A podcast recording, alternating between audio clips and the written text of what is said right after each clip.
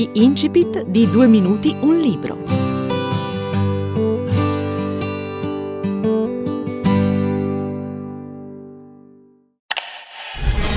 Due minuti un libro.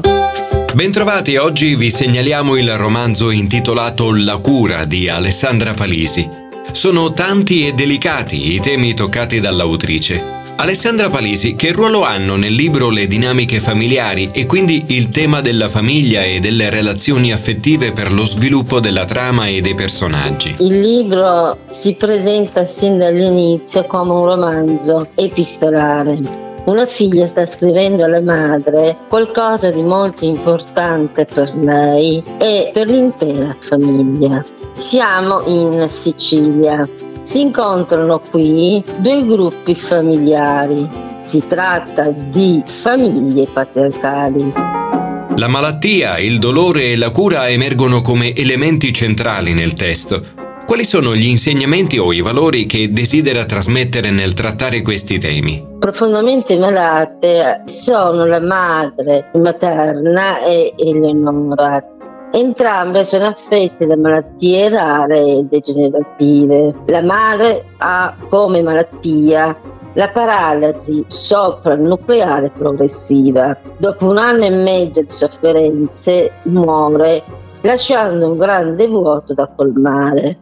Ad essere ammalata è anche la moglie Leonora del fratello Michele. La sua malattia ha un nome, distrofia muscolare di Duchenne cioè un'atrofia progressiva della muscolatura scheletrica e del muscolo cardiaco. Le due donne però affrontano in modo diverso queste malattie degenerative. Eleonora non osò confidare al suo futuro sposo la terribile notizia che avrebbe potuto compromettere la sua esistenza.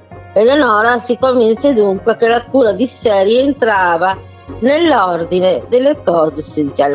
Cosa intende con l'affermazione che solo la vita ci dà l'opportunità di incontrarci? L'uomo deve rendersi conto che non esiste soltanto l'amor proprio o la cura di sé, perché l'esistenza di ogni uomo e di ogni donna deve includere anche la cura nei confronti dell'altro. Causa principale della cura è la consapevolezza di riconoscere che la vita dell'uomo è fragile e vulnerabile. Esistere significa allora sentire anche l'altro in modo empatico. La cura di Alessandra Palisi, edizioni del Faro. La cura di Alessandra Palisi, edizioni del Faro.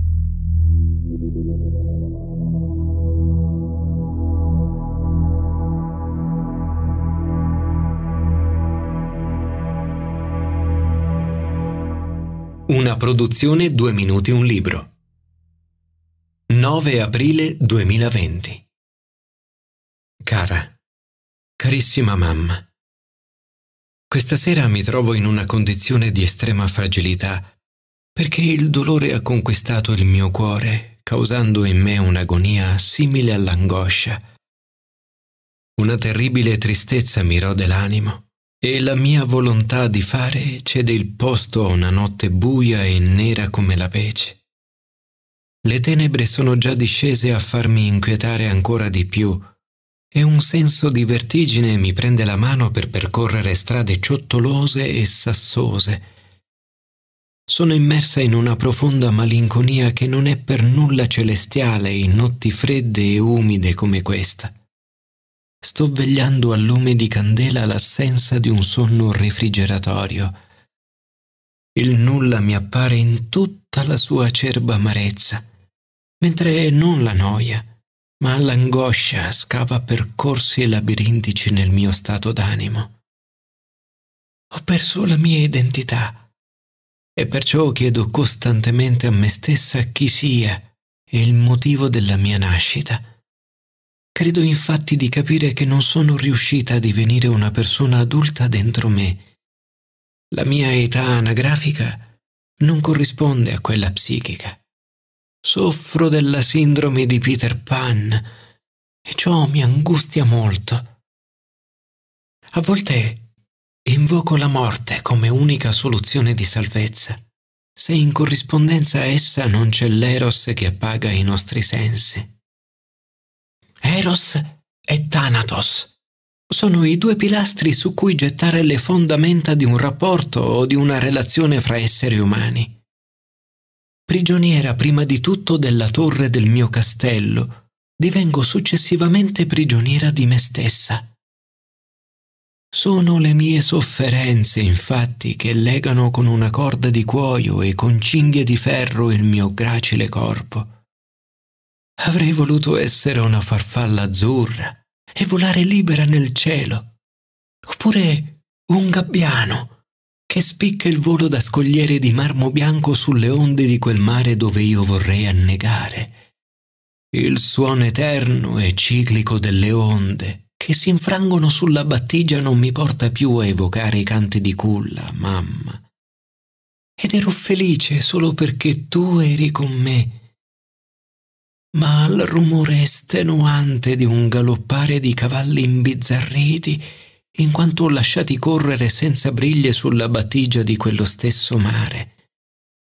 Non si tratta certo di una melodia, ma di un rumore che devasta sin dalla mia nascita le sinapsi della mia mente.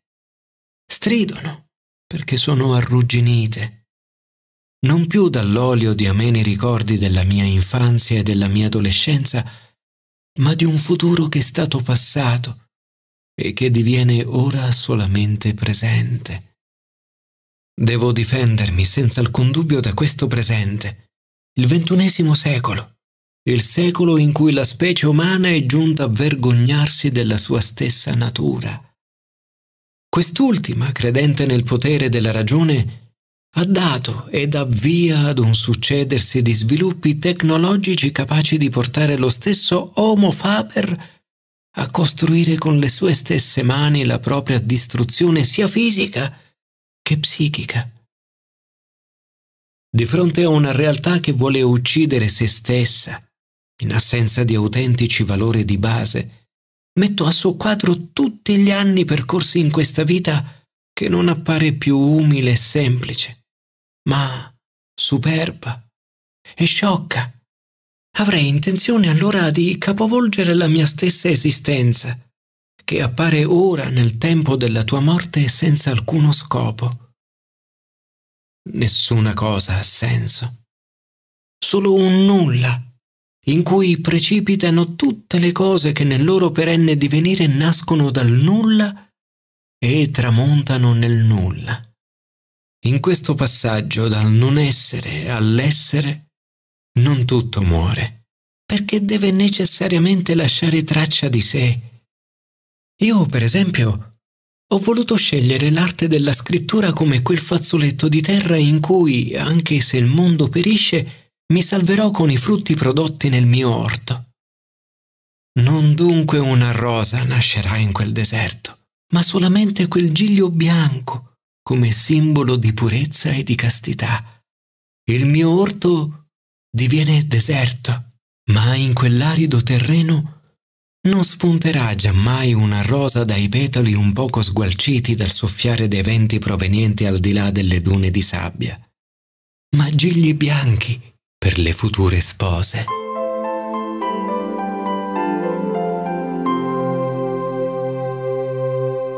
Avete ascoltato l'incipit di La cura, un romanzo di Alessandra Palisi. Edizioni del Faro. Una produzione due minuti un libro